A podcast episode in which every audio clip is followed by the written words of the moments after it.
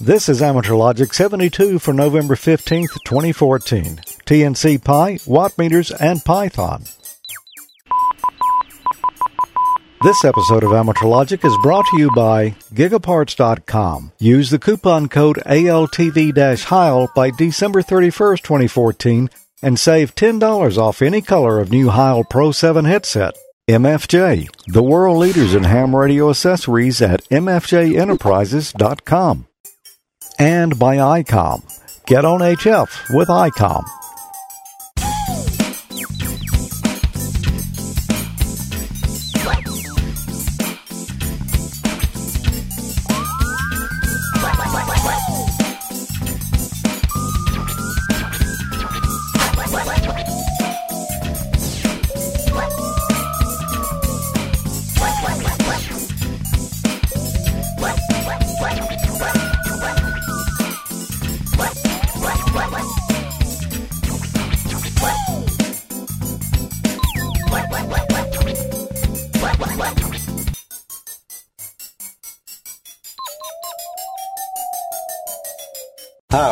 Welcome to Logic episode 72. I'm George. I'm Tommy. And I'm Peter. And we've got a fun show lined up for you today. Uh, a few different type of things in here, but uh, that's just the way it's going to be this it's, time. It's a variety show. Yeah. The neighbor out here is mowing his yard. You may can hear Yeah, that. um, at least the weather dogs aren't fired up. That's true, but they could be before the show's over. So, Tommy, what have you been up to lately? Man, I've been playing around. Well, actually, I came over here and I hijacked that TNC Pi that you made a while back. you It's been sitting on the shelf and uh, played around with that this month. Yeah, yeah, I did. Um, well, I took a look at some test equipment that we we kind of all need one of these. Uh, pretty handy little thing to have. But Peter, what have you been up to? Well, uh, I, I put together a, a bit of video uh, uh, about uh, a programming language I use called Python, which uh, I really strongly recommend that people check out because it's so easy to learn. Yeah, I haven't e- really even looked at Python. I don't think Really? Yeah, it's it's nice. It's a nice little scripting language. similar to C. No, no, no, not at all. Really?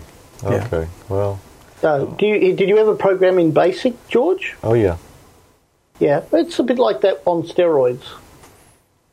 Uh, No line numbers though. Yeah, but the, the the indentations and things in the code are kind of funny. That's uh, Oh yeah, Really? yeah, that's just they a peculiarity of the language. absolutely. Wow. Well, I'll I'll be doing some sooner or later. I'm sure if I want to do anything on a Raspberry Pi, although you can get C for that, can't you? Sure. Oh yeah, you can do. There are a lot of things you can program on it. Yeah, I guess you can get Basic for it too. Uh, I'm sure you can. Basic PHP, Mono. Yeah. I installed Mono online, playing around with uh, some of the .NET type stuff. C Sharp. Yeah. Well, cool. Well, let's get on into it. Um Peter, what is your first email down there this time around?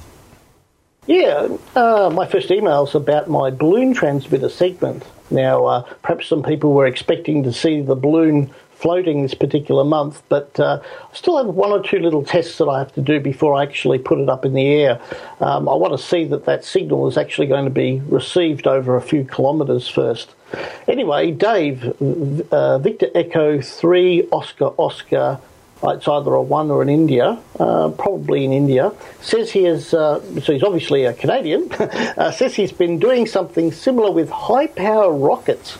Uh, he used a PC controller to control the AD9850 board.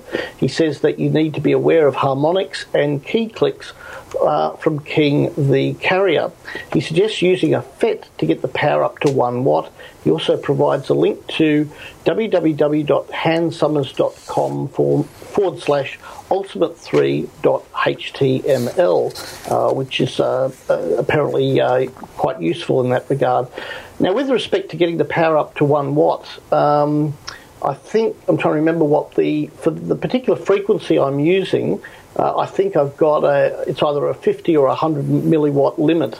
So um, having that power amplification circuit uh, isn't of much use. However, um, having a filter on on the end is a good idea, and so I'll, I'll check the, the link out and see if I can um, add a few extra components in there. Cool. That's uh, a good tip there. Absolutely. So what have you got? You got that three-page email over there, don't you? Yeah, I've got a long one. I'm going to kind of summarize mine a little bit because we're going to run out of uh, tape on the camera otherwise. But uh, actually, it was a good email from Lou, uh, KI6YVX. If you remember on the Pacificon episode, George showed these. Uh, let me get. Oh, yeah, we're on camera. Sorry. These little two devices that he got out there at Pacificon, and uh, No, actually, the those were mailed to me afterwards. Oh, okay, okay, my bad. But anyway, they're pretty cool little devices. But uh, anyway, he says I watched Pacificon special today and saw George discussing the Power Pole PAL and the Power Pole bass Ackwards. Yeah, that's the PAL right there, Yeah, and that's that's, the back bass, backwards. That's the bass backwards. something like that. Okay. anyway, he said he showed a shot of the Fame website. Fame is uh, Fresno area mentors and Elmers. It's a local instructor group that he belongs to, but it's not really associated with the, the power pole tools here. But, but uh, said they have a small group of hams, uh, three guys who like to build, make, etc. We host a maker table at local ham fest and get-togethers to promote kit building, developing, ham-related projects, etc. We use Arduinos, uh, Raspberry Pis, uh, as well as simpler projects. Our mantra is, "Wouldn't it be cool if?" Yeah, that that is a good mantra. So that Yeah. kind of lets your your mind run, run wild on things that you can put together. But uh, anyway, we, we don't mind taking someone's project and taking it to the next level. But uh, these two are some of their most well received uh, devices that they've done. He says, I enjoy Amateur Logic and eagerly await each show. Keep up your great work. 73. Yeah, well, thanks, Lou. That's uh, I, I'm sorry about that. Actually, uh, apparently you didn't see the live stream because when we did the live stream, I said it. Uh, it came from the Mount Diablo Amateur Radio Club. Oops. And then I realized that wasn't right, and I, I knew Gordo had said something about it on a previous episode of Ham Nation, and he mentioned fame. So that that's why I put that on there. But uh, uh, good to know the the real truth on it because I didn't know when I was editing. I was the the card that came with it told what they were, but it didn't say who they were from. Yeah. So I got it. I still think they're mixed up. pretty awesome little devices. Oh yeah, very handy to have in your in your bag of uh, power poles. You know, I keep a bag of power poles here, and Yeah. those you keep a bag of PL two fifty nine. Yeah. These We all have our baggage. Yep. These stay with my power pole, so I got them whenever that issue comes up.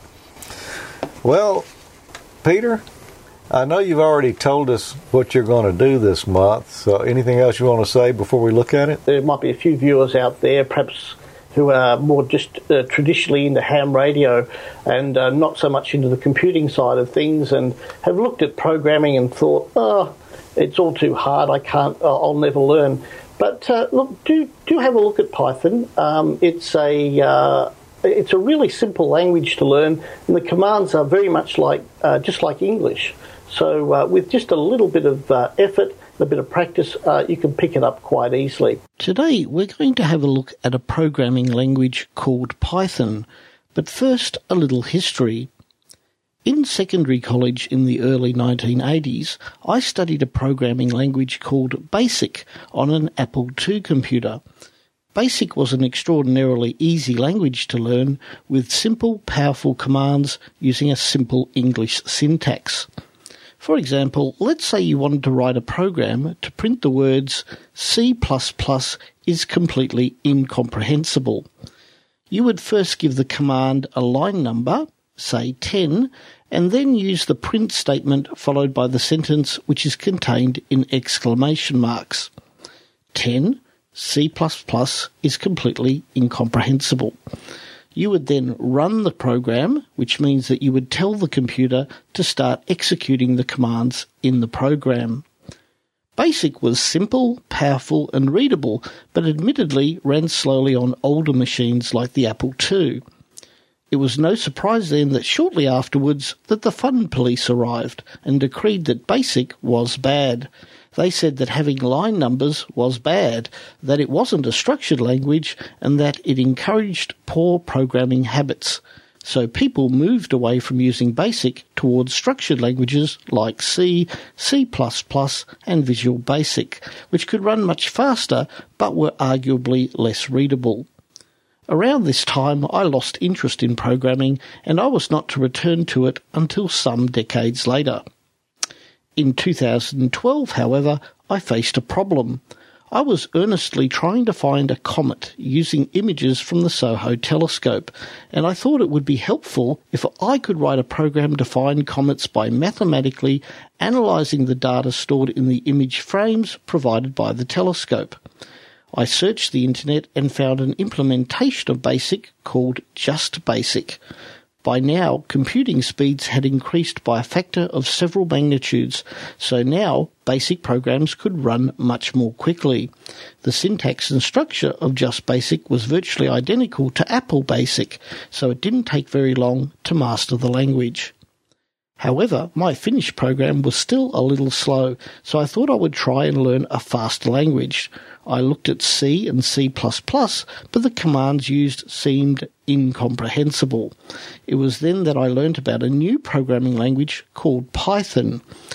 Python was invented in the late 1980s by Guido van Rossum, a Dutch programmer who is otherwise known by the Python community as Benevolent Dictator for Life.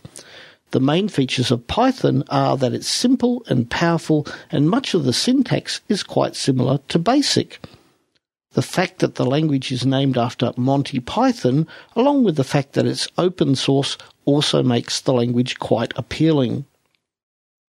I enrolled in a free online course with the Massachusetts Institute of Technology under their EDX program, and six months later I had a good understanding of Python and a certificate from MIT. Python is an interpreted language, but compilers are available, such as CPython, which can speed things up considerably. Even though it's an interpreted language, it still runs comparatively quickly. Furthermore, Python can be expanded by the use of add-on libraries written by the Python community. There are, for example, Python libraries to do image processing and implement extensions for Windows. So why should you be interested in learning Python? The answer is that the Raspberry Pi, that popular low-cost single-board computer from England, can run Python. Furthermore, it's possible to configure Linux so that your Python program will start up from boot. That gives you an Arduino-like functionality, but with a much more powerful processor and extended graphics capability. That's not to say that the Arduino is bad. For simple embedded applications, the Arduino uses less power, is smaller, and is quite appropriate. However, for higher end applications, for example involving graphics or applications requiring more speed, the Raspberry Pi is the better choice. And for standalone applications requiring significant computational power, a standalone computer running on Linux or Windows is the better option. To get started with Python, you need to download the IDE, the Integrated Development Environment. It's called Idle and is, of course, named after Eric Idle of Monty Python fame. And IDE is just a fancy name for a word processor with some added functionality. If you visit www.python.org, you can download Python for Linux, Windows, or your Mac. You'll see mention of two versions of Python, version 2 and version 3. Version 2 is the old version, and version 3 is an updated version 2 with some slightly different commands. However, I prefer to use version 2 because it has better library support. Once you've installed Python, you'll see an icon on your desktop called Idle. You can double click on this to open the IDE. If you're using the Raspberry Pi with the Raspbian operating system, you'll find that Python comes pre-installed. However, I wouldn't recommend using the Raspberry Pi for program development because the operating system can run quite slowly at times in its graphical environment. You're better off installing Python on a standalone computer, developing the program there as far as you can, then transferring the program to your Pi to be finished and tested. Let's now open up Idle and make a simple program to illustrate just how easy it is to program in Python. First, click on the idle icon. You're now in the IDE. The first thing to note is that the interpreter can function as a command line interpreter. In other words, you can give the interpreter commands and it will respond in real time. At this point, I should point out that making a computer program is much like making a recipe. A computer program consists of a series of commands that you give to the computer. Some commands immediately do one thing only, for example, they print a number to the screen. Other commands do things multiple times. For example, the while command will continue to execute a series of commands immediately under the while command and indented a few spaces in until a certain condition is met. And other commands are conditional. For example, the if command looks to see whether a particular statement is true or not, and if it is, it will execute a series of commands that are indented a number of spaces from the left and immediately under the if command. Let's now look at a simple program I found on the internet. Before executing the program, you first save it, file save, and then hit F5. Let's now look at what the program did when I pressed F5. The first statement set the variable count to a value of zero. Next we have a while statement, and what happens here is that there are a series of commands which will continue to be executed over and over again so long as the statement immediately after the while command is true. In other words, for so long as the value of the variable count is less than 9, the computer will execute the indented commands. It first prints out the value of count, initially this is 0, and then increments the value of count by 1. The while statement now checks to see if count is less than 9, which it still is, and again prints out the value of count and again increments count by 2. As you can see, as it goes round and round, the value of count is increasing until finally it reaches uh, 9 eventually get to the point where count is incremented up to the value of 9. At this point, count is no longer less than 9, so the statement count is less than 9 is no longer true, and the computer exits the loop and continues executing the commands immediately following. The next and last command it encounters is simply a command to print the word goodbye on the screen. At this point, we know the computer has finished running the program. As you can see, the commands are plain English and simple to understand. A full Python tutorial can be found at www.tutorialspoint.com forward slash python forward slash. Once you have mastered the black art of Python programming, you can look around on the internet for add-on libraries which expand the functionality of Python and give your programs greater power.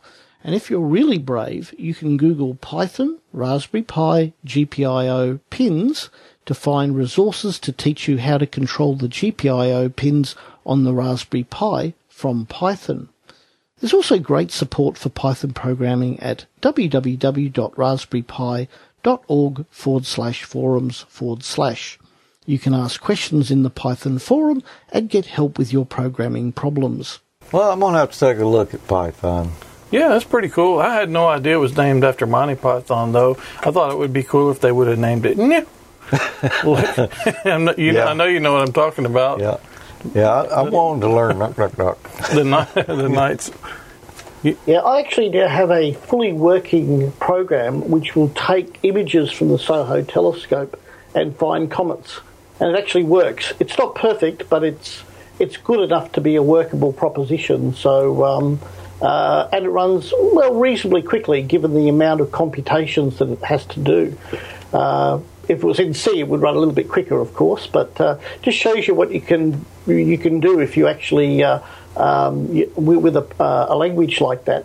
Yeah, it's a it's a powerful language. I know a lot of system administrators use it, to, you know, to to maintain their servers and stuff too. You can do pretty much anything with it. Yeah. Yeah. yeah. And although I skimmed over it very quickly, um, you, you heard mention of a, a language called Just Basic. Um, if you're if you're really into basic programming, I'd encourage people to check that out because uh, that's quite a good free implementation of Basic uh, for your Windows machine. Uh, will that run on the Raspberry Pi as well? No, no, no, no. I think this one's purely for um, for Windows, maybe Mac as well. Yeah. I think there is a basic interpreter for the Pi, though. I think it seemed like I had it on there when we first got them.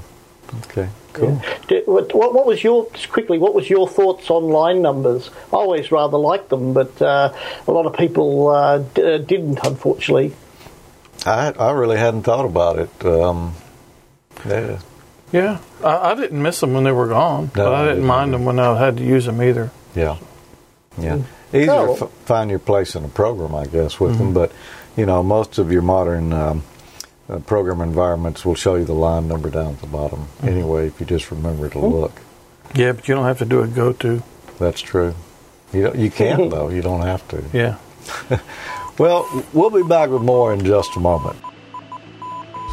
The new Heil Pro 7 headset was designed using technology Bob Heil learned from Paul Klipsch back in the early 70s. The ear cup is specially tuned for very low distortion with maximum voice articulation, providing the ultimate communication sound reproduction. The 2 inch thick gel foam ear pads provide extreme comfort for extended periods of operation and passive noise reduction to minus 26 dB, ideal for use in high ambient noise environments. The exclusive Heil phase reversal system allows you to acoustically move signals forward and creates a spatial widening of the sound field, making it easier to pull a weak signal from a pileup. The Pro 7 also includes a speaker balance control and the ability to interchange microphone elements. The Pro 7 comes with the Heil HC7 dynamic element featuring the Heil speech articulation response curve, and the Pro 7 IC has an electret element for low gain ICOM radios. With color choices of black, red, blue, and pink, there's a Heil Pro 7 headset made just for you. Gigaparts is the largest independent amateur radio dealer in the nation. Everything you need for ham radio, including books, DVDs, antennas, rope, coax, and tuners. Gigaparts has it all and is open Monday through Saturday. Call us toll free at 866 535 4442, and our friendly staff will be happy to help you find the right products for nearly any project and budget. Online shopping made easy with real time pricing and availability, and free shipping on most orders. Go to gigaparts.com and enter to win a free radio. Have a question?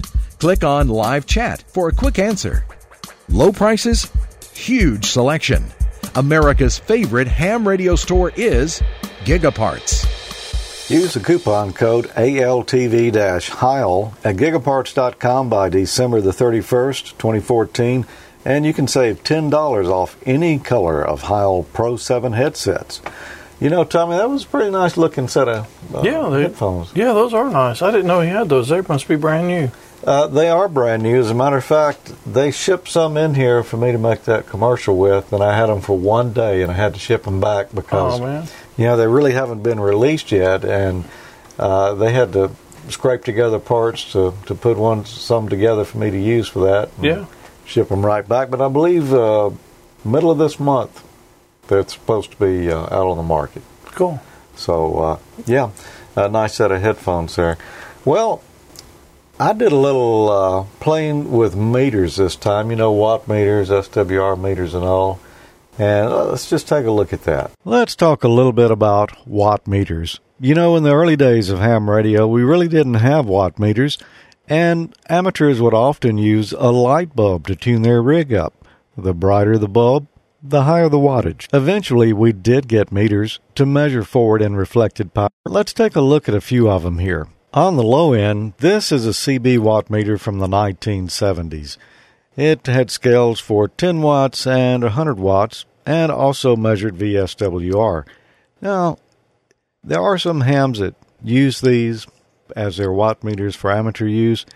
I would be careful of that. These things are made to operate on the CB frequencies and may not necessarily be accurate on all the ham bands. But let's take a look at how you would use this watt meter. An RF watt meter will have an input and an output, and it's important that you observe that when you're connecting it. Transmitter goes on the input, and your antenna or dummy load goes on the output. Now, if I key a rig into this one, the rig is set for 100 watts. I'm on the 100 watt scale here. I see I've got approximately 80 watts according to this meter. Now, this is a CB meter, and I'm actually operating on 20 meters. So there could be some discrepancy there. Now, how would you check SWR with this? Well, you put your meter into the SWR position, and you also put the other switch into the forward position, and then you adjust the set level. You key up the transmitter, and you adjust the needle here until it's right at the end of the scale. Once you've done that, you flip the switch back to the reflected position, and there's your reflected power. A little over 1.1 to 1. A lot of meters use this method of calibration for SWR, and it could be a little bit different on some. For a number of years now, many HF transceivers have had a watt meter and SWR meter function built into them.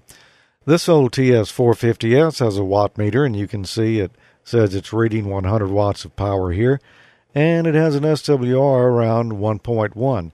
Now, you may have to go through some menu settings or some switch pushes to get to the correct scales.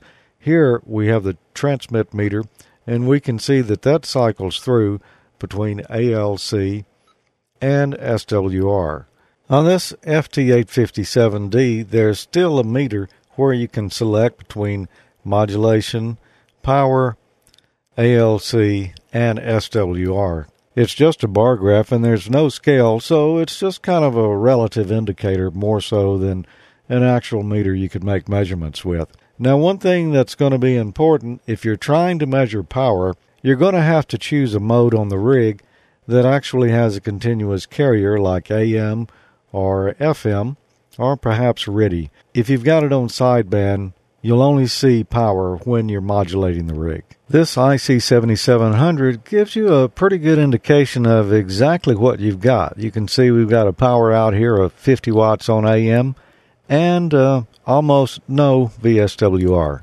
I mentioned earlier about the CB watt meter maybe not being so great on HF. That's true of a lot of different watt meters. Different ones are made for different bands. This one is made for VHF and UHF, and I bought it at Radio Shack a number of years ago. You can still find uh, practically this same meter available today with different names on it. If I key it up on two meters here, the rig's set to 50 watts. I'm on the 60 watt scale, and we can see I'm showing 50 watts up here. To measure SWR, I just flip the switch here, and we can see this dummy load only has a tiny bit of SWR to it. So for VHF and UHF, you'll probably need a different meter than you would use for HF. Some meters even come with different slugs to change the frequency bands. Some HF antenna tuners, like this MFJ, come with a watt meter built in. The rig is putting out 50 watts, and we can see it says it's a little above 50 here. I'm on AM. And the reflected power is just above 3 watts. To measure the SWR, you look at where these two meters cross each other on the red line and we can see we're just above 1.5 to 1 VSWR. There's also a switch on here to measure peak or average. There is a difference. Right now it's on average. If we put it on peak, we're not really going to see a change here with just a steady AM carrier. However, when we start modulating it, we'll notice a difference. On peak, you can see it's kind of rounding out here to around 50 watts. If we go back to average, we can see that there's more deflection in the meter. When we use single sideband modulation, we can see that there's only carrier with the voice modulation. And we can see here on average, it's um, peaking up close to 100 watts on some peaks there. It's moving a lot, so it's hard to tell exactly what's going on. If we put it on peak, we can see it kind of smooths it out. So you can see now easily that we're peaking around 100 watts. The additional dampening on here makes it a little easier to see where our modulation peaks are. As hams, we're really interested in peak power because our maximum power output is 1500 watts peak to peak. Here's a little better meter than the one built into the tuner. This is another MFJ model. It's a true peak reading meter that's going to show us our true peaks. We have the same average or peak button here, but you're going to find that it operates a little different. We've got it on the 300 watt scale, average, and I'm transmitting single sideband. Now, this is a IC 7700. It's a 200 watt rig. You'll see we're getting readers similar to what we had on the tuner. However, if we flip and peak here, we'll find out that we've got a lot more power than that. The meter's reading a little over 250 watts peak to peak. Now, I'm not sure about the calibration there, and another thing to keep in mind is the accuracy of your watt meter is going to be determined by the load, and it should have a good 50 ohm purely resistive load. But with the true peak reading meter, we can get a much better idea of actually how much power we are putting out. Now let's step things up a few notches with the Applied Engineering Science DWM2 digital reflectometer. It was carefully designed and aligned to NIST traceable standards. That's the National Institute of Standards and Technology. They maintain the standards by which all precision watt meters are calibrated against. This meter is capable of accurately measuring power in VSWR from less than 1 watt up to 2 kilowatts from 1 to 60 megahertz without any slugs or exchanging directional couplers. And there's a new directional coupler that'll be available soon that covers 50 megahertz up to 1 gigahertz with a 1 kilowatt continuous duty. This watt meter can even accurately respond to a single DIT at 60 words per minute. The DWM2 is very useful in environments where peak to average power ratios can be extreme, as well as in pulse power measurements. It's excellent for measuring AM, FM, sideband, CW, RTTY, and single sideband transmissions, as well as digital like PSK 31, 16, 64, and 256 QAM signals. This meter is also ideal for industrial, scientific, and medical applications where peak and average power measurements are important. It comes as two components the DWM2 reflectometer mainframe has a nice resistive touchscreen interface, and there's no switches on it to wear out or get dirty over time. This meter can measure up to 2000 watts continuously from 1 to 30 megahertz and 1000 watts continuously from 30 to 60 megahertz. However, the instantaneous peak power can be measured as high as 4000 watts on the full range from 1 to 60 megahertz. The other half of the instrument is a DC1 RF directional coupler that you insert in the transmission path, and this means you can have the directional coupler mounted in the most appropriate place near your gear, and the mainframe can be positioned in a convenient operating location.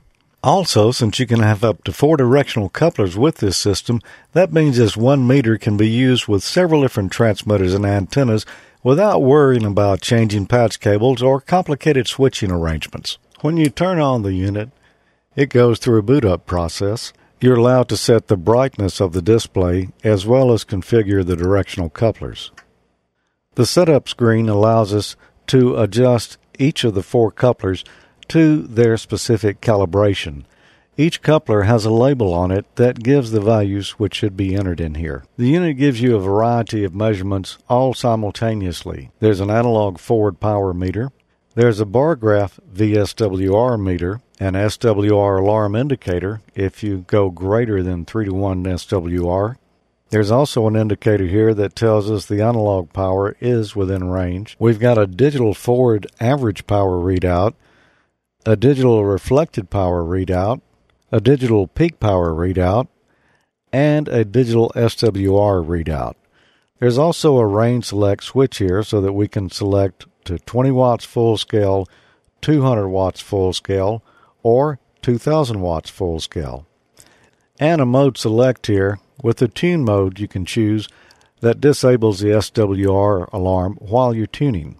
Also, tune mode increases the display refresh rate by speeding it up to an analog like response so you can tune an amplifier or a tuner. It's about 10 times the speed of normal operating mode. At the top here is a port select switch where you can select between one of four directional couplers. Now let's do a little testing. So let's choose the 200 watt range here and see what power output we have. Going by the meters, we have 19 watts of forward power, and I think this rig is limited to probably 20 watts on AM and a peak power of 21.9 if we modulate the unit, we'll see that the readings do change a little bit. We'll get a peak power up to 41.4 watts. and our reflected power on this dummy load is 1.16 to 1. We can see it's barely indicating here on the VSWR meter, and if we look up here on the analog meter, we can see we're just under 20 watts there, which coincides with the forward power digital display. Now let's switch it over to sideband and have a look. When we begin modulating the rig here, we see that the forward power is really not going that high. There's 25 watts. We can also see on the analog range over here, it looks like it's less than 50 watts. However, if we look down here at our peak power, we can see that we are doing 100 watts and greater. Now let's add a little bit of power to the equation. The analog watt meter on my tuner only shows I'm doing 3 or 400 watts. However, if I look here at the peak power on the digital reflectometer, I find out that I'm doing in excess of 500 watts, which is about what I would expect. So if you're looking for a nice looking meter that's easy to operate and gives you a lot of measurements all at once, then it's going to be hard to beat this Applied Engineering Science DWM2. Well, I hope you've enjoyed our look around watt meters and perhaps learned a little something. There's a lot of different models out there, and with a little research, you can find one right for your application. You know, watt meters, that's just kind of one of those things that you need. Uh, a lot of HF rigs today have a watt meter and SWR meter mm-hmm. built into them, but not so uh, with VHF and UHF rigs. Right. And I don't know why they don't put those in there, but I don't think it really adds that much cost to it. But I'm almost embarrassed to say out all the meters you showed there, you remember the little Radio Shack? Yeah. That's actually the one I still use. Oh yeah. Well, for VHF and UHF. Right. Yeah. Yeah. For HF, I use yeah. my one in my tuner. Yeah. Now, George, I've got a question here, uh, more for uh, some of the beginners out there. Um, let's say you've uh, you've got your nice brand new shiny rig back from um, uh, Gigaparts, and uh, you've set up an antenna. Where should you me- measure your SWR? At the antenna or at the rig?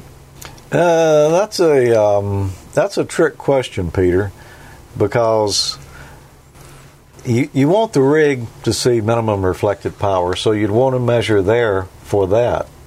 However, you want the antenna to be 50 ohms, so you should measure it there to, to see exactly what the antenna is.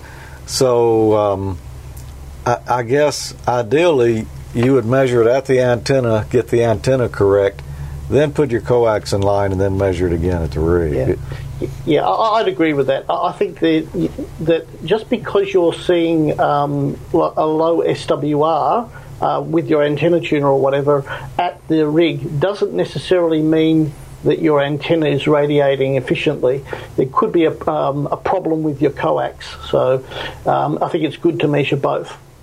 Yeah. Um, and ideally, also, the tuner should be at the bottom of the antenna, not next to the rig. Mm-hmm. Yeah. But oh, and one other quick tip, just for those uh, that are new to the hobby, um, when you're using your SWR meter, okay, uh, for the first time with your rig, uh, make sure you turn the power output of the rig right down. Uh, and uh, typically don't use single sideband, use something with a carrier like AM. Uh, and um, just measure at low power first. Then once you've tuned your antenna, then you can crank up the power. Yeah, I mentioned uh, using AM, FM already, but you could actually yep. use CW2 on some mm-hmm. rigs. On on mine, uh, most of them, if you hit push to talk while you're on CW, it doesn't do anything. You got to connect a key into the rear mm-hmm. of the rig. Mm-hmm. So, uh, yep. anyway, let's get on into some emails here. Um, this one comes from Gary, the winner of our Amateur Logic T-shirt. Do you remember in our yeah, oh yeah, yeah our ninth yeah. anniversary contest?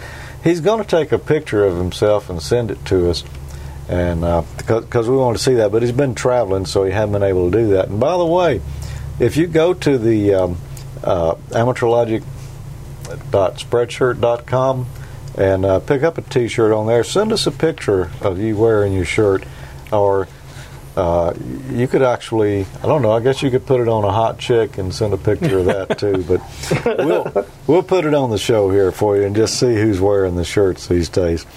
But uh, Gary said, uh, I'm demoing this thing, uh, AT&T Remote Mobility Zone. It's a self-contained com trailer with a private cell site for uh, pre-designated private whitelisted users, Wi-Fi with satellite backhaul, a 9 kW generator, a 50 foot mast for antennas, satellite audio acquire, and you can get uh, service where no service exists or supplement the normal cell network where it may be too congested uh, because of special events or services outages or uh, disasters, one thing or another.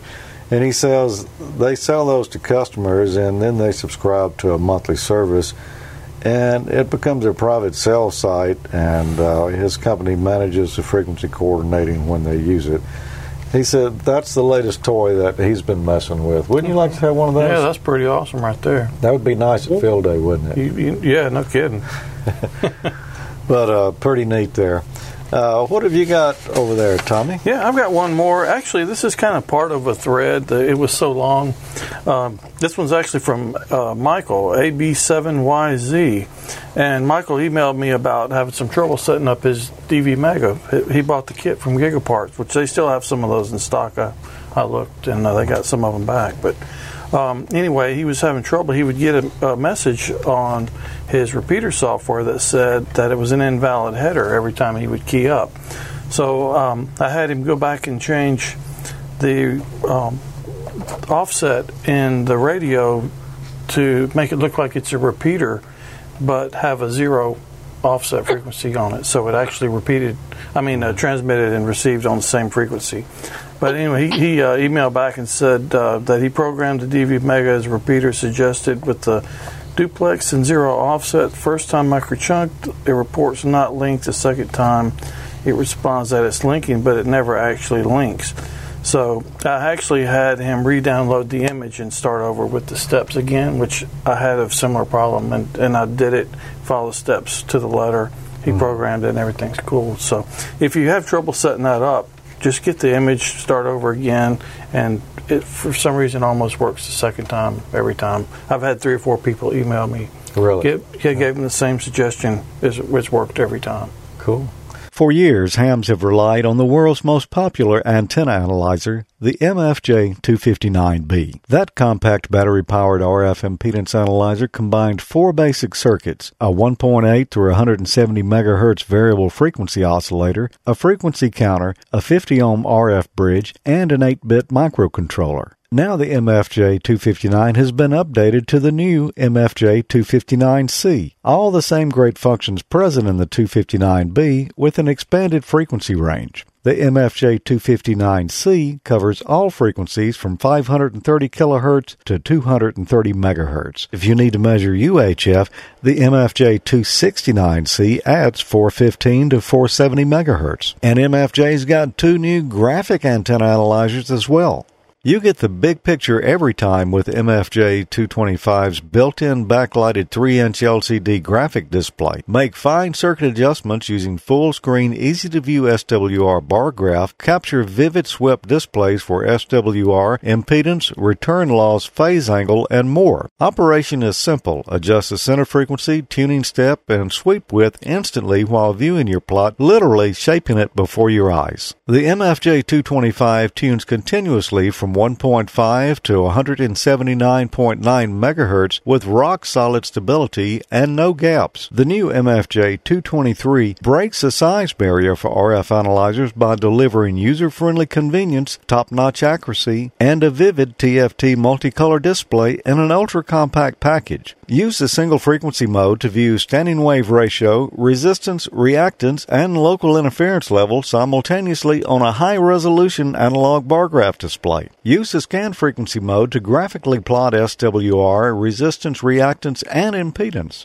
All four plots are captured as a sequence of sharply defined color graphics. No one knows more about antenna analyzers than MFJ. Visit mfjenterprises.com today. Nice antenna analyzers. Yeah, I really like those new graphical ones they've got. Yeah, that, that's my favorite one. Not the color one, but the uh, the other one. Yeah, the one right before the last one. Yeah. If, if I ever use the color one much, so I might think it was my favorite. I, you know. Maybe. Really, really didn't play with it much. Well, what have you got for us this month? We had some viewers, like I mentioned a few moments ago, ask about setting up an iGate for old school APRS. We're going to do something this month on Amateur Logic that I guess we probably haven't really done very much of before, and that's APRS. Uh, not DPRS through D-Star, but regular old school APRS. And we had someone ask how to set up uh, an iGate. Well, an iGate is basically an APRS station that receives packets and will route them through to the internet to the APRS network so you can find yourself on aprs.fi or you can send messages to other people um, that'll route through the internet, things like that.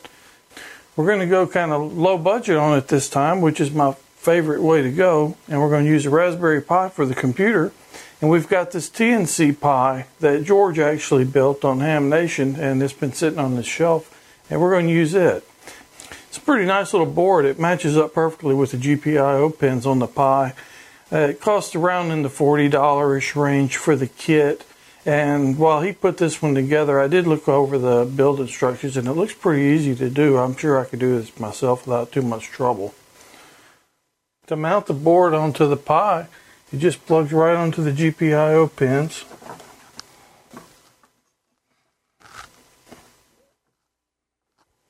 If you look at it pretty close, you'll see there's a little clearance there. And the reason for that is the solder connections on the bottom of the serial port that hooks up to the TNC Pi are right above the USB ports on the Pi itself. So there's a piece of sticky foam in the middle to insulate it so you don't get a shortage condition there. To hook this up to the radio, it only takes four wires. You've got the input audio, the output audio, push to talk, and the ground. I decided to use my old 857D for this. This is just kind of sitting there. And I'm going to use the data port on the back since it's already got everything I need in one. So I have a PS2 keyboard extender cable and a DB9 that's hooked up to it because this PS2 cable actually fits the back of my rig perfectly. You need to look in the documentation for your radio to see what the wiring diagram is for it. I've taken the liberty to go ahead and fix my Raspberry Pi. I've got the Wi-Fi dongle already in here and I've got an SD card with the latest Raspbian on it. I've gone ahead and changed my password, installed VNC so I can demo for you and it's all set up so my network is ready to go. So I'm just going to go ahead and plug it up and we'll power it up and get started.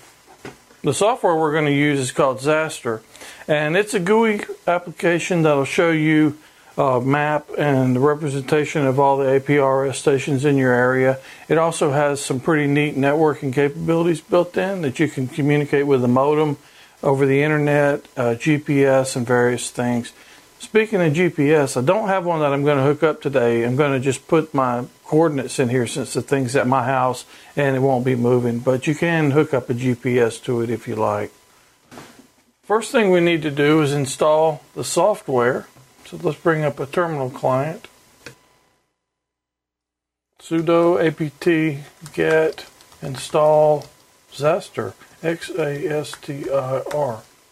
While that's installing, you don't have to run this as an iGate. You can just have a standalone APRS station.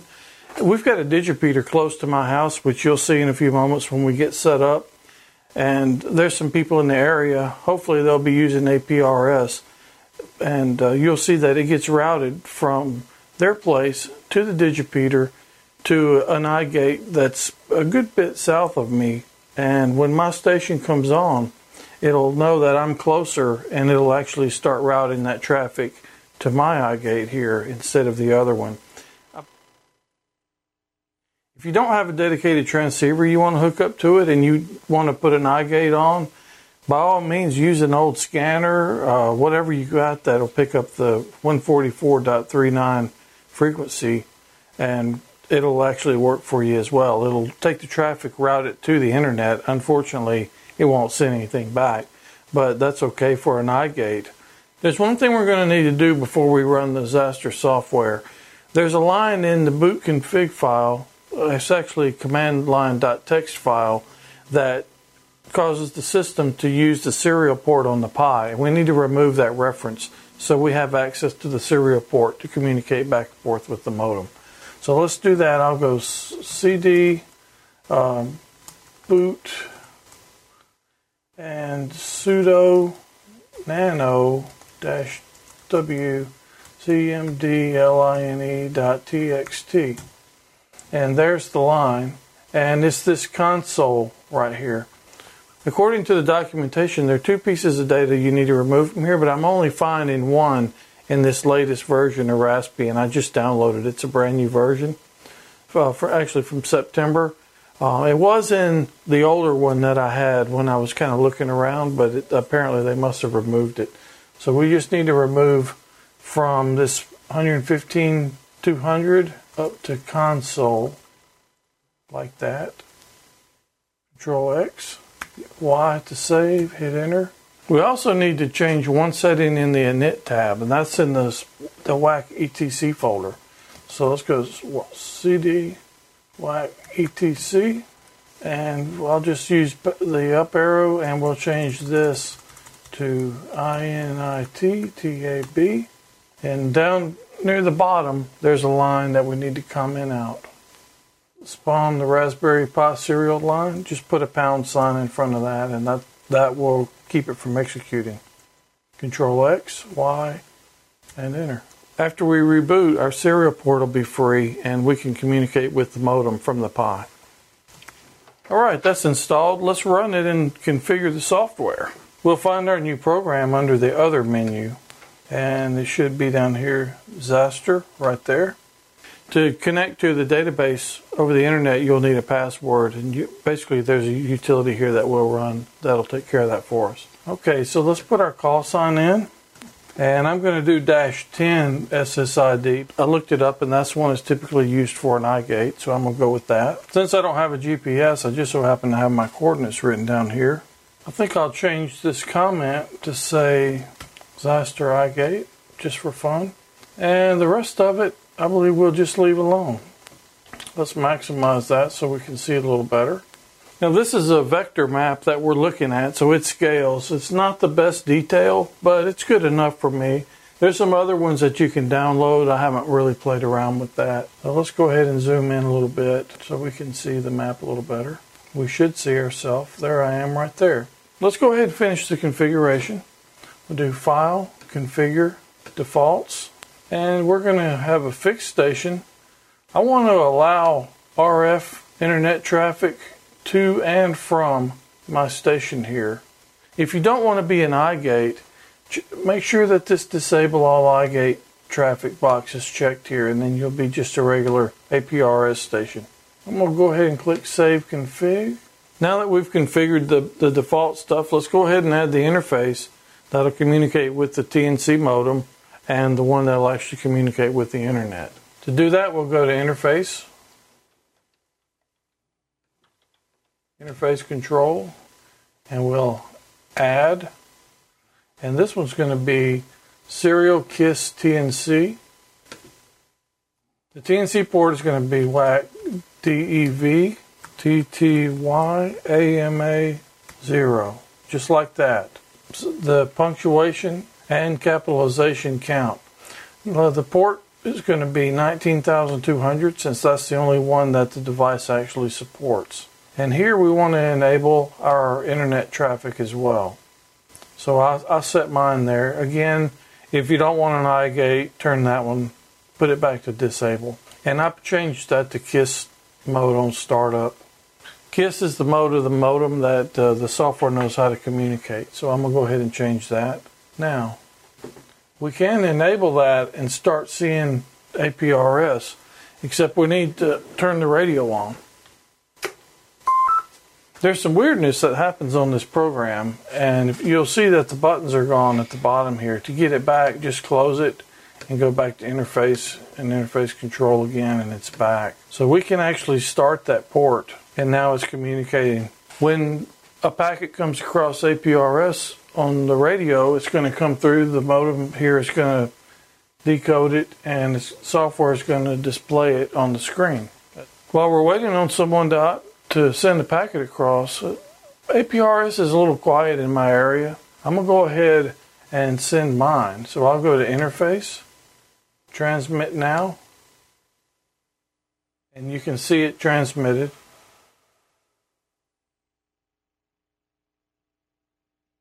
So if we go to aprs.fi, you can see right here, there's my N5ZNO10, my Xastir iGate, and you can see, well, this is actually the time that I'm shooting this video, so this, this is correct. Let's go ahead and add the other interface so we can have the internet traffic as well. When you see that come up, it's going, you're going to see this thing go crazy. That's why I was kind of waiting. There's somebody else on there. Let's add that internet port. Add, internet server, add, and allow transmitting is on. All these are the defaults. If you notice, we need a passcode. When we installed Xastir, it installed a utility to generate a passcode, and we'll run it. All we need to do is bring up the terminal again Put run call pass, put your call sign in there, and it'll give you a number back. Plug the number in right here. And I did it yesterday. I'm I'm not going to show you my number. As close as we are, I'm not going to show you my password. So I'm going to go ahead and type it in. And that port is down. So let's go ahead and start that one too. Look at all those stations popping up over the internet. These are showing all the stations that have reported in over a certain time frame. Let's check on aprs.fi and see if we've actually started routing any data through yet.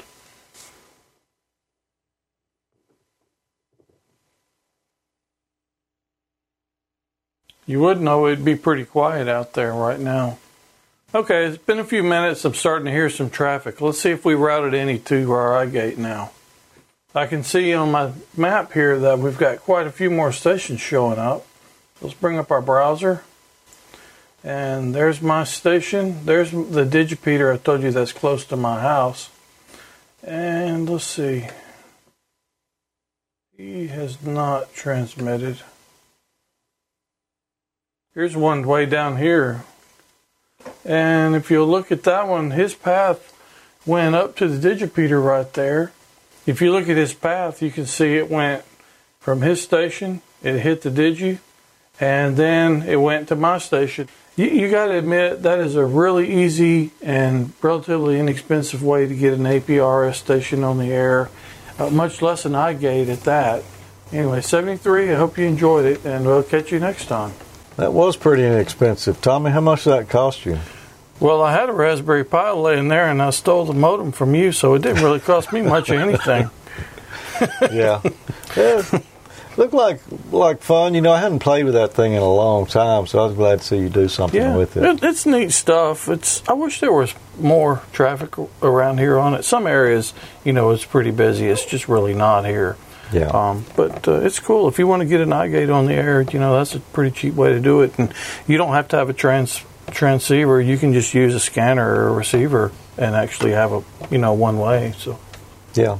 Do you have a local BBS in, in your area in Jackson? Not anymore. No. The, all that stuff's uh, pretty much dead around here. Yeah, I, I always uh, enjoyed uh, logging into a BBS and seeing the headers coming over from NASA. They send like regular messages, just updates of uh, technological things that are happening, and it gets routed through the APRS network, which is pretty good. Oh, yeah? Yeah. Yeah, just search on space. Yeah. Yeah, we we had packet back in uh, well in the nineties. We used to do a fair amount yeah, pretty of good bit. It, it, was so much fun. I I really hate it went away, but I guess the internet and cell phones and, and texting must have killed that. Yeah, and and twenty four hundred baud, you know, or twelve hundred, whatever we were yeah, running. It's plenty fa- plenty fast enough to send ASCII messages. Yeah, yeah, and we finally got 9600 on. Some people got that. I, yeah, I never. I never did do that. That was a little bit rich for my blood at the time. Yeah. Well, we'll be back in a moment with uh, a little more entertainment for you. Got a license or just upgraded? Get on HF with ICOM. Check out the IC 7200, IC 7410, and IC 7100. Each feature ICOM signature DSP technology. The IC7200 is an entry level radio that's packed with quality features, including AGC loop management, built in digital filters, twin pass band tuning, and manual notch filter.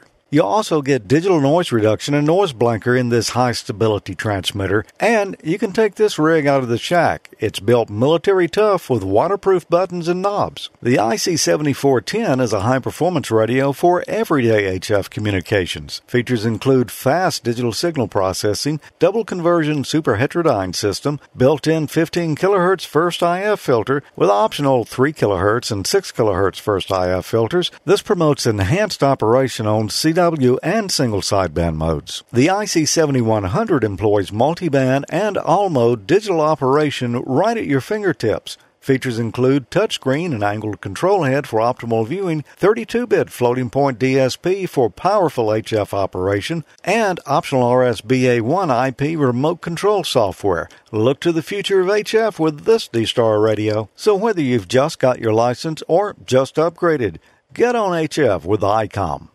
Well, let's get on back into the emails here. Peter, you've got one more, don't you? Yeah, I've got one more, and it's a doozy. Um, this email's from somebody called RivPat77. They didn't leave a name or a call sign, but uh, it's an interesting question. He asks, or he says, that he has a G5RV with a centre fed 20 metre dipole. Now, I'm not clear as to whether he's got them both connected at the same time because G5RV is different from a 20 metre dipole. But he says uh, that he noticed that if he tries to tune the rig before the sun comes up, it won't tune. After the sun comes up, it tunes on all bands easily. Any suggestions? I can only think that there's some kind of um, temperature dependent, excuse me, temperature dependent um, uh, what would you call it? Poor connection along the uh, uh, along his connect, uh, his coax somewhere. What do you guys think? Um, yeah, I, I, think two things. One, it could be temperature dependent. You know, copper expands and contracts with temperature, and maybe something is moving. There's a bad connection, and you know, as the, as the uh, copper expands and contracts, it's making and breaking it. I mean, I've mm-hmm. seen this this on a broadcast uh, stations before where you know oh, yeah. where copper did that. And the other thing I think is maybe he's getting a little moisture in a connector or somewhere, and as the sun comes up, it dries it out. Well, that and, that could very well be. Yeah. yeah. Hmm. So that. Yeah, but thanks for the email. Yeah. Yeah, and I've got one final email here. And this one comes from a guy who's in the chat room right now. It's Arnie K5ARN. You remember Arnie? Oh yeah, man our uh, our buddy huh? from up at Columbus. Arnie's the only one on the whole planet that's got the I'm a fan of Amateur Logic badge. I think maybe somebody else got one, but I know he's the one who started it. Yeah. Yeah. But anyway, he says, Congratulations on nine years. Uh, it's an outstanding accomplishment for you and Tommy and Peter and Jimmy in the beginning and it says it's helped him so much uh, to become a ham after retired. He's watched for 6.5 years uh, while he's cruising to Sweden uh, at one time. Wait a minute, let me read that again. He watched 6.5 years of the show while cruising to Sweden one time. He says he learned so much. Hmm. Boy, 6.5 years. That was a long cruise, wasn't it? That's a long time. Yeah, he says, uh, what I like is the laid back Southern style you have. It's so friendly and homey, but still very informative.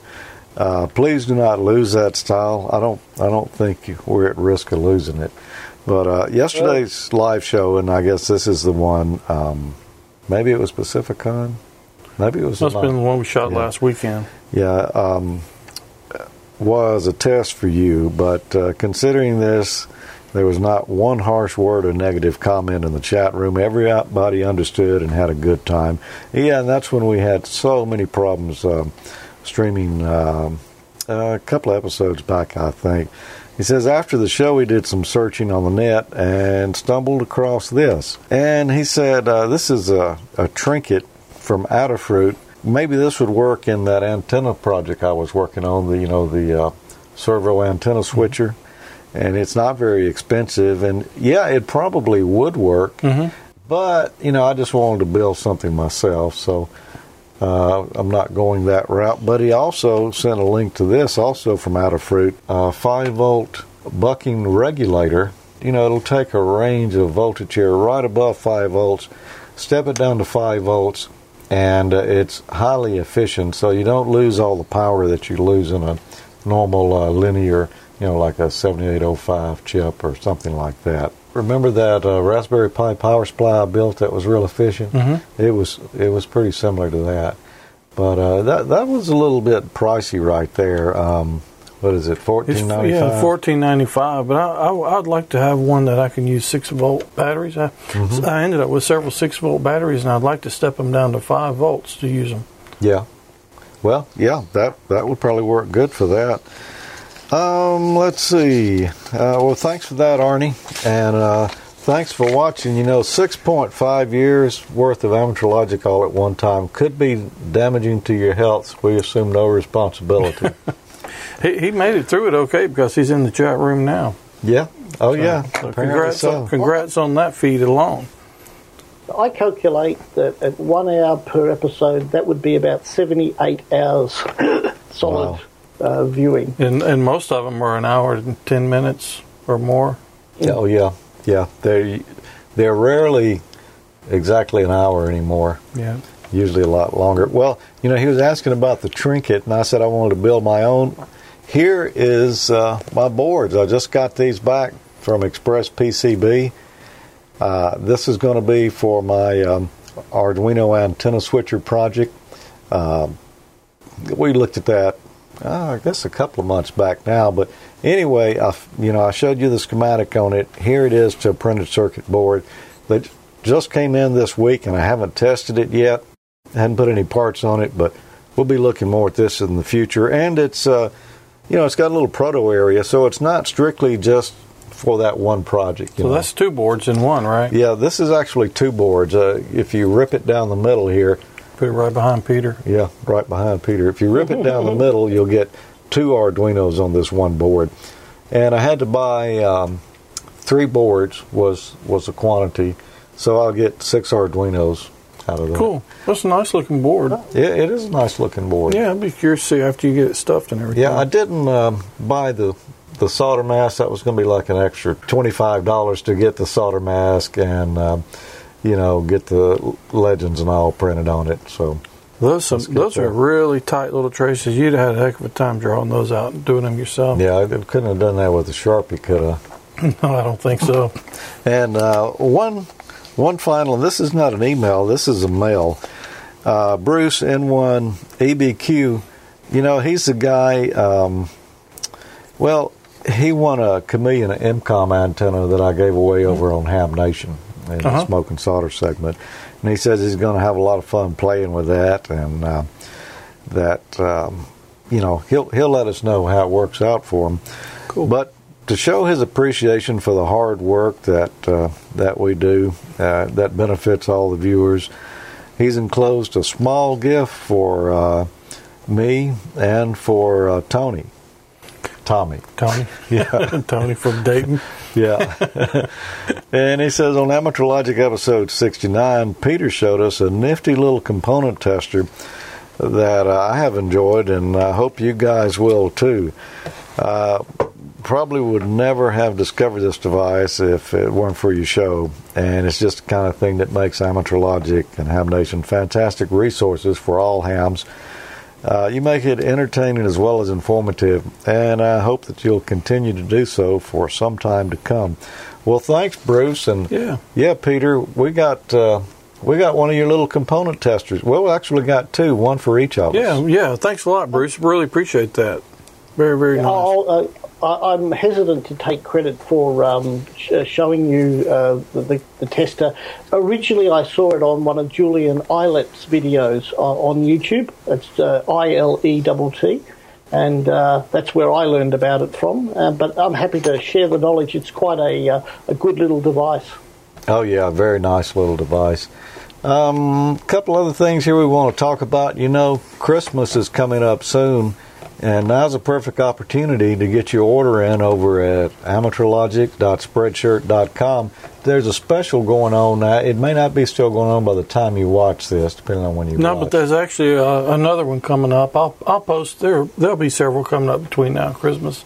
I try not to put too many Yeah. out there, but I just don't want to flood everybody with them. But there are a couple of good specials coming up, and when the really good ones come, I post them over in the usual social media. Yeah, here's where you can get your Amateur Logic T-shirts, your uh, polo shirts, your caps, uh, jackets, all your Amateur Logic swag. Uh, go over there and check it out. You know, you might see something on there that you just got to have. And if you do get something from here, and I know a lot of you have, send us a picture of yourself wearing it, we'll put it on the show. It'd be the best looking one at Thanksgiving uh, or at a Christmas party. Yeah, exactly. Uh, Tommy, George, when you were in uh, Dayton uh, earlier this year, uh, were there many people wearing the t-shirts or, or the swag? Um, we saw some. There, there were some, Yeah. not as many as I would have liked to seen, no. but but there were some that had them.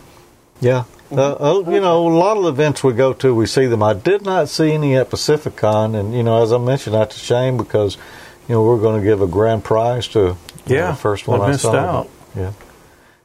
I bet they'll have them next next year. No, yeah, I bet they will. And I did see them in Oregon at SEA-PAC. Remember, I, I talked to those guys. Yeah, yeah, they're out there. I'd like to see more out there. Um, represent, kind of spread the word. Amateur logic. Yeah. And a, another question here we've got for you. Uh, the, our friends that do the uh, D-Star Net over on Ham Nation ask would we be interested in doing a D-Star Net on Amateur Logic.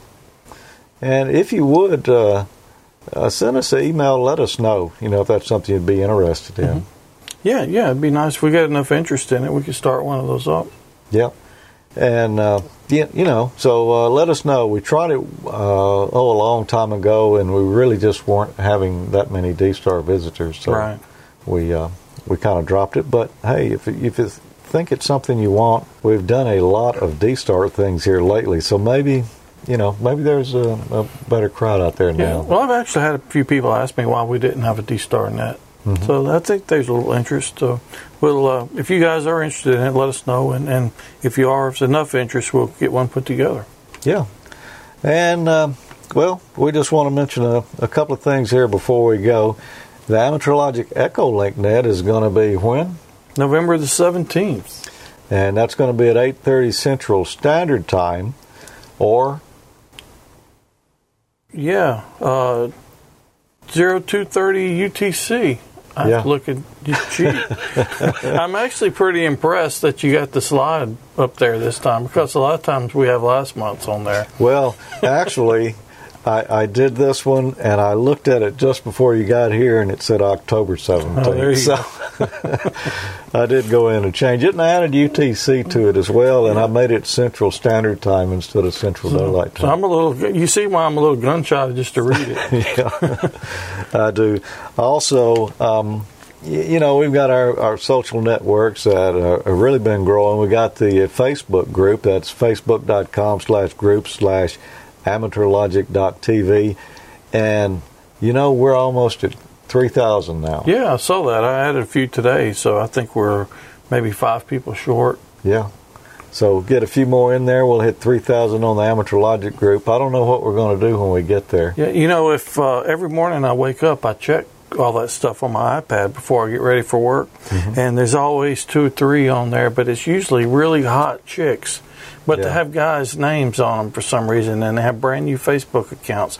Never had a friend, anything. So if we had kept adding those, we'd probably be up to four thousand by Yeah, now. yeah, and everybody would have plenty of sunglasses and designer bags Yeah, too, because that's what they usually yeah, post. every every now and then one slips through like that. yeah, but we we try to uh, uh, keep the spam to minimum by carefully vetting uh, Right. all of our uh, our group members. So that means we've vetted almost three thousand now for the group. We've also got a good group going over at uh, Google Plus. Yeah, that's a, that's a good community. We got uh, probably sixteen hundred people over there, and uh, a lot of fun stuff over there. That's where Mike uh, posts the the Photoshop pictures a lot, and so check that out if you Yeah. haven't been there. And uh, you can follow us on Twitter at Amateur Logic. And I guess that's that's about all I've got here in my stack of papers. Y'all got any Not ideas? quite. Not quite. If uh, just a quick addition, um, I, you might, if, for those of you who've been on the uh, Facebook site, you might have seen that uh, uh, uh, uh, in the last week I was interviewed on uh, Satellite Nation. So Oh, I just yeah. want to give a quick shout out for Satellite Nation and uh, for Mike and the other host whose name just escapes me at the moment. I apologise.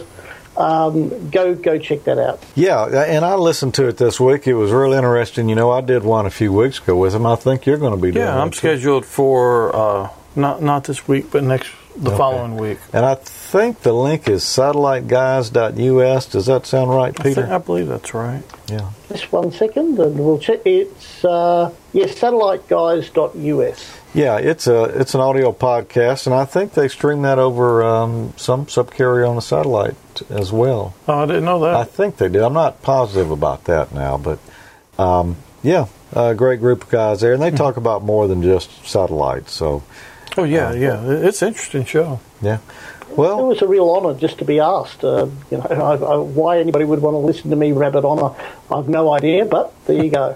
yeah, well, we hope everybody gets plenty of turkey coming up here later this month. Oh yeah, I I guess this is it until uh, the Christmas show. Yeah. Yep, I think you're right. Unless we come up with something, a bonus episode in between, I don't know if we yeah, will. you never not. really know about that. never really know. You just have to uh, check around and find out. So, I guess that's going to do it. So, to everybody, happy Turkey Day. Yep. Happy Turkey Day '73. Happy Turkey Day, 73s.